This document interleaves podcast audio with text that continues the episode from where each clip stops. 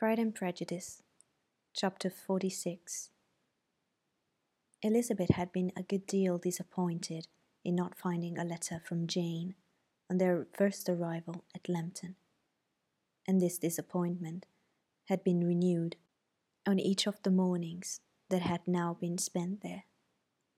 But on the third, her repining was over, and her sister justified by the receipt of two letters from her at once, and one of which was marked that it had been missent elsewhere. Elizabeth was not surprised at it, as Jane had written the direction remarkably ill. They had just been preparing to walk as the letters came in, and her uncle and aunt, leaving her to enjoy them in quiet, set off by themselves. The one missent must be first attended to. It had been written five days ago. The beginning contained an account of all their little parties and engagements, with such news as the country afforded. But the latter half, which was dated a day later and written in evident agitation, gave more important intelligence. It was to this effect. Since writing the above, dearest Lizzie, something has occurred of a most unexpected and serious nature. But I am afraid of alarming you. Be assured that we are all well.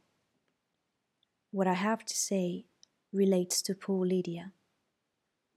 An express came at twelve last night, just as we were all gone to bed, from Colonel Forster to inform us that she was gone off to Scotland with one of his officers. To own the truth, with Wickham.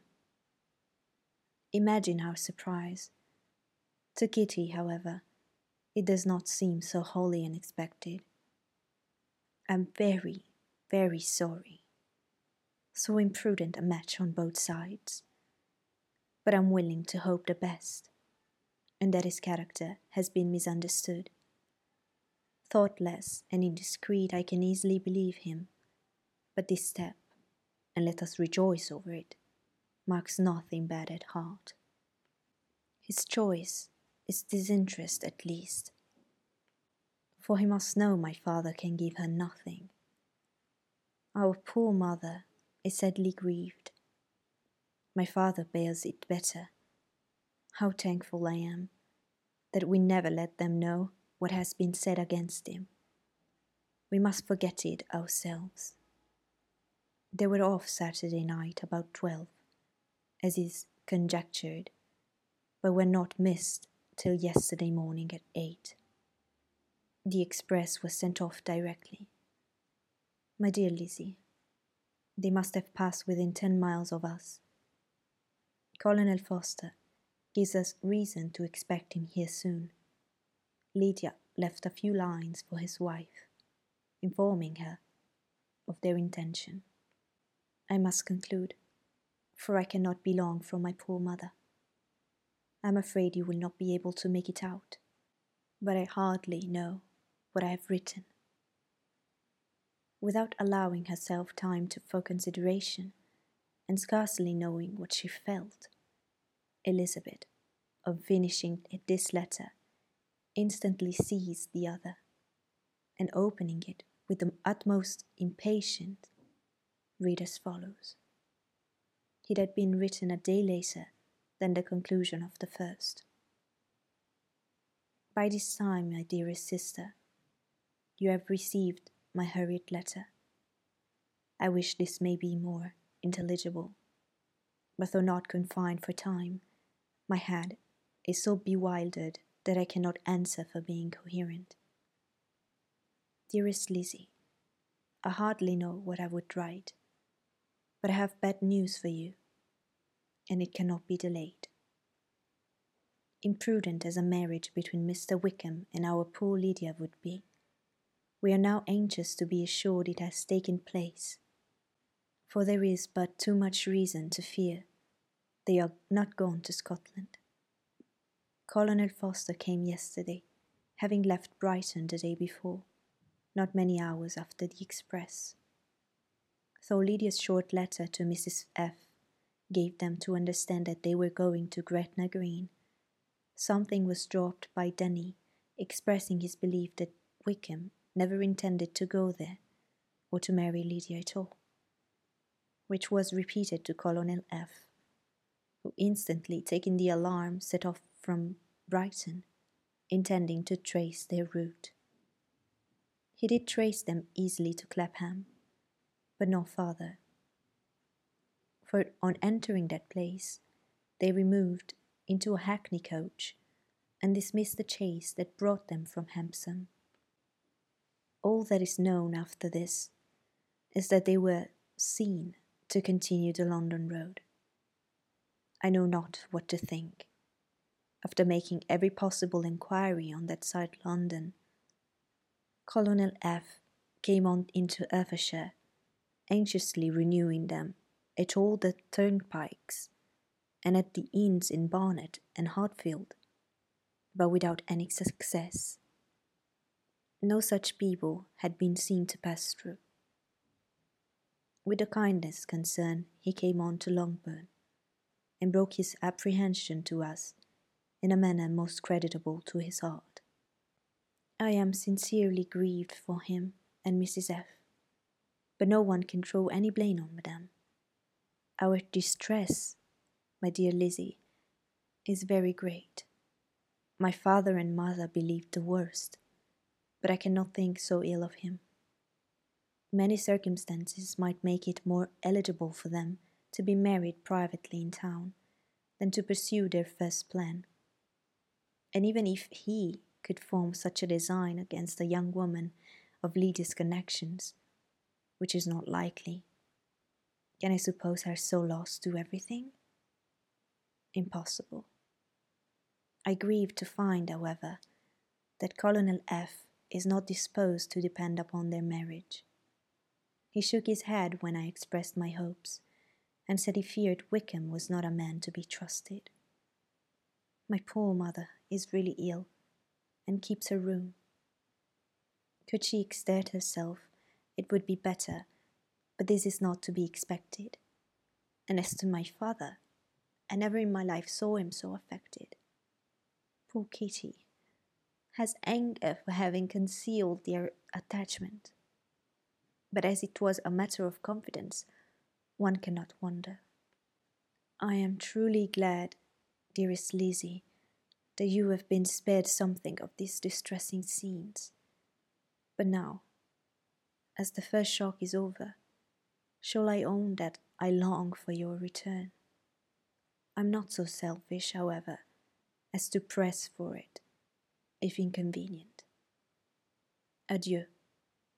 I take up my pen again to do what I have just told you I would not. But circumstances are such that I cannot help earnestly begging you all to come here as soon as possible. I know my dear uncle and aunt so well that I'm not afraid of requesting it, though I have still something more to ask of the former. My father is going to London with Colonel Forster instantly to try to discover her. What he means to do, I'm sure I know not, but his excessive distress will not allow him to pursue any measure in the best and safest way. And Colonel Forster is obliged to be at Brighton again tomorrow evening. In such an exigence, my uncle's advice and assistance would be everything in the world he will immediately comprehend what I must feel, and I rely upon his goodness. Oh, where, where is my uncle? Cried Elizabeth, darting from her seat as she finished the letter, in eagerness to follow him, without losing a moment of the time so precious. But as she reached the door, it was opened by a servant, and Mr. Darcy appeared. Her pale face and impetuous manner made him start, and before he could recover himself enough to speak, she, in whose mind every idea was superseded by Lydia's situation, hastily exclaimed, I beg your pardon, but I must leave you. I must find Mr. Gardiner this moment on business that cannot be delayed. I have not an instant to lose. Good God, what is the matter? cried E, with more feeling than politeness. Then, recollecting himself, I will not detain you a minute, but let me, or let the servant, go after Mr. and Mrs. Gardiner. You are not well enough. You cannot go yourself. Elizabeth hesitated, but her knees trembled under her, and she felt that a little would be gained by her attempting to pursue them. Calling back the servant, therefore, she commissioned him, though in so breathless an accent as made her almost unintelligible, to fetch his master and mistress home instantly. On his quitting the room, she sat down, unable to support herself, and looking so miserably ill that it was impossible for Darcy to leave her, or to refrain from saying, in a tone of gentleness and commiseration, Let me call you your maid. Is there nothing you could take to give you a present relief? A glass of wine. Shall I get you one? You are very ill. No, I thank you, she replied, endeavoring to recover herself. There is nothing the matter with me. I'm quite well. I'm only distressed by some dreadful news which I have just received from Longbourn. She burst into tears as she alluded to it, and for a few minutes could not speak another word. Darcy, in wretched suspense, could only say something indistinctly of his concern, and observe her in compassionate silence. At length she spoke again. I've just had a letter from Jane with such dreadful news. It cannot be concealed from anyone. My youngest sister has left all her friends, has eloped, has thrown herself into the power of of Mr. Wickham. They are gone off together from Brighton. You know him too well to doubt the rest. She has no money, no connection, nothing that can tempt him to. She is lost forever. Darcy was fixed in astonishment. When I consider, she added, in a yet more agitated voice, that I might have prevented it.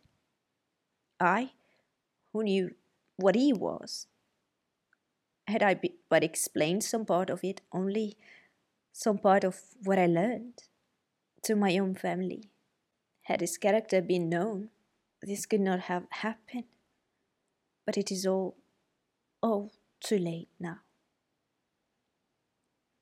I'm grieved indeed, cried Darcy grieved, shocked. But is it certain? Absolutely certain? Oh, yes.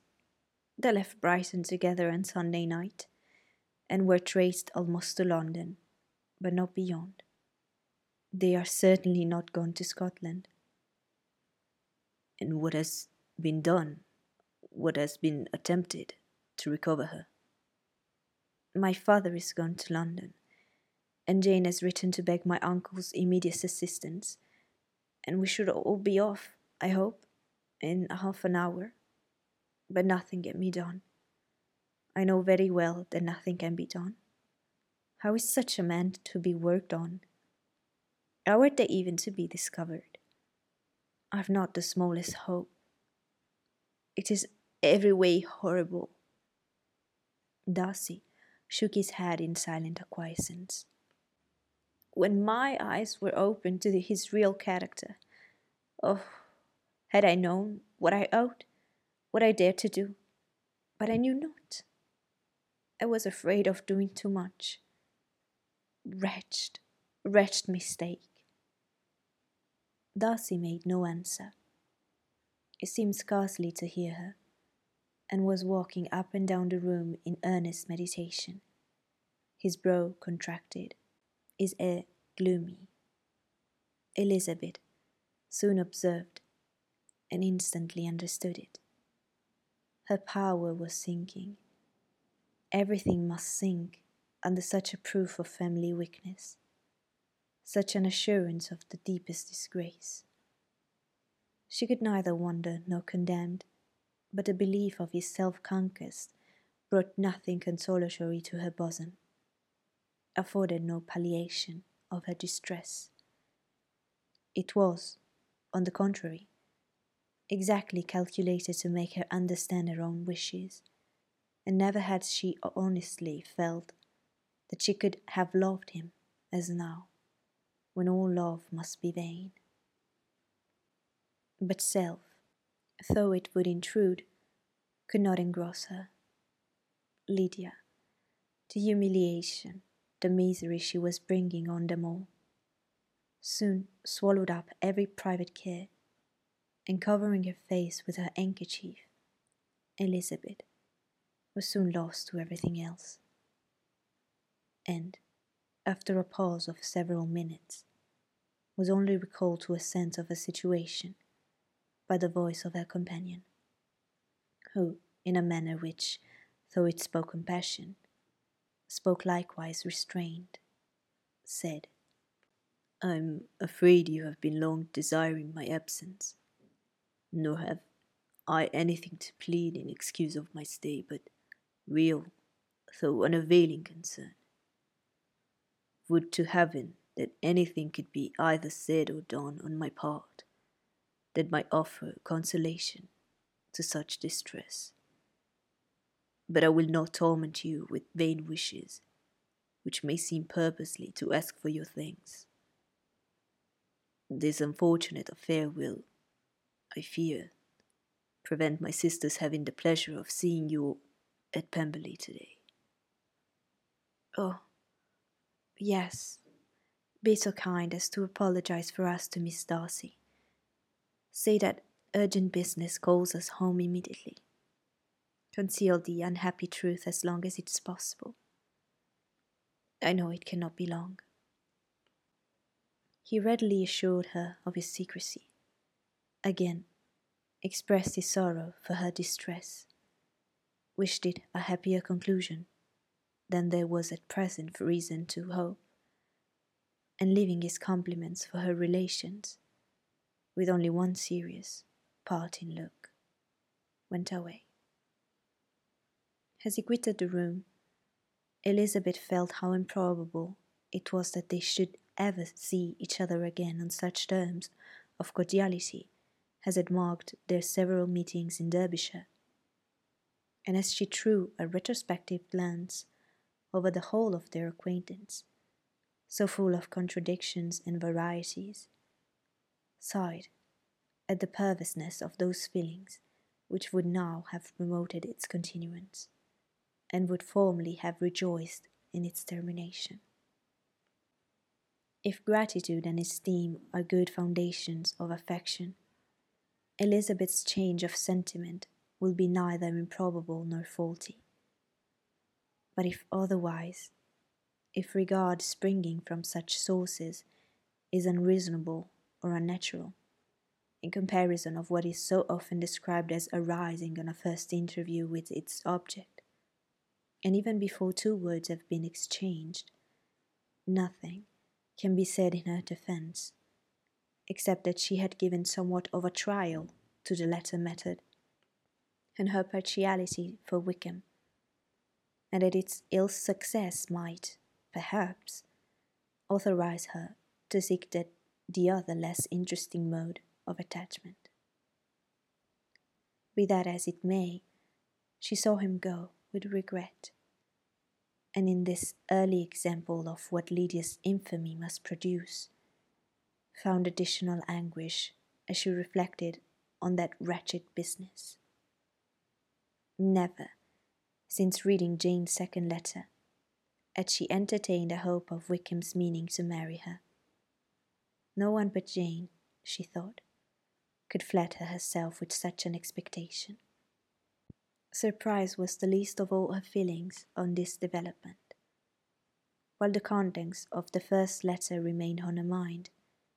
She was all surprise, all astonishment, that Wickham should marry a girl whom it was impossible he could marry for money, and how Lydia could ever have attached him had appeared incomprehensible. But now it was all too natural. For such an attachment as this, she might have sufficient charms, and though she did not suppose Lydia to be deliberately engaging in an elopement without the intention of marriage, she had no difficulty in believing that neither her virtue nor her understanding would preserve her from falling an easy prey. She had never perceived, while the regiment was in Hertfordshire, that Lydia had any partiality for him. But she was convinced that Lydia had wanted only encouragement to attach herself to anybody. Sometimes one officer, sometimes another, had been her favorite, as their attentions raised them in her opinion. Her affections had been continually fluctuating, but never without an object. The mischief of neglect and mistaken indulgence towards such a girl. Oh, how acutely did she now feel it! She was wild to be at home, to hear, to see, to be upon the spot to share with Jane in the cares that must now fall wholly upon her, in a family so deranged, a father absent, a mother incapable of exertion, and requiring constant attendance, and though almost persuaded that nothing could be done for Lydia, her uncle's interference seemed of the utmost importance. Until he entered the room, the misery of her impatience was severe. Mr. and Mrs. Gardiner had hurried back in alarm, supposing, by the servant's account, that their niece was taken suddenly ill. But satisfying them instantly on that head, she eagerly communicated the cause of their summons, reading the two letters aloud, and dwelling on the postscript of the last with trembling energy, though Lydia had never been a favourite with them. Mr. and Mrs. Gardiner could not be but deeply afflicted. Not Lydia only, but all were concerned in it. And after the first exclamation of surprise and horror, Mr. Gardiner readily promised every assistance in his power. Elizabeth, though expecting no less, thanked him with tears of gratitude, and all three being actuated by one spirit, everything relating to their journey was speedily settled. They were to be off as soon as possible. But what is to be done about Pemberley? cried Mrs. Gardiner. John told us Mr. Darcy was here when you sent for us. Was it so? Yes, and I told him we should not be able to keep our engagement. That is all settled. What is all settled? repeated the other, as she ran into her room to prepare. And are they upon such terms as for her to disclose the real truth? Oh, that I knew how it was. But wishes were vain, at best could serve only to amuse her in the hurry and confusion of the following hour. Had Elizabeth been at leisure to be idle, she would have remained certain that all employment was impossible to one so wretched as herself. But she had her share of business as well as her aunt, and amongst the rest, there were notes to be written to all their friends at Lambton, with false excuses for their sudden departure. An hour, however, saw the whole completed, and Mr. Gardiner, meanwhile, having settled his account at the inn, nothing remained to be done but to go. And Elizabeth, after all the misery of the morning, found herself, in a shorter space of time than she could have supposed, seated in the carriage and on the road to Longbourn.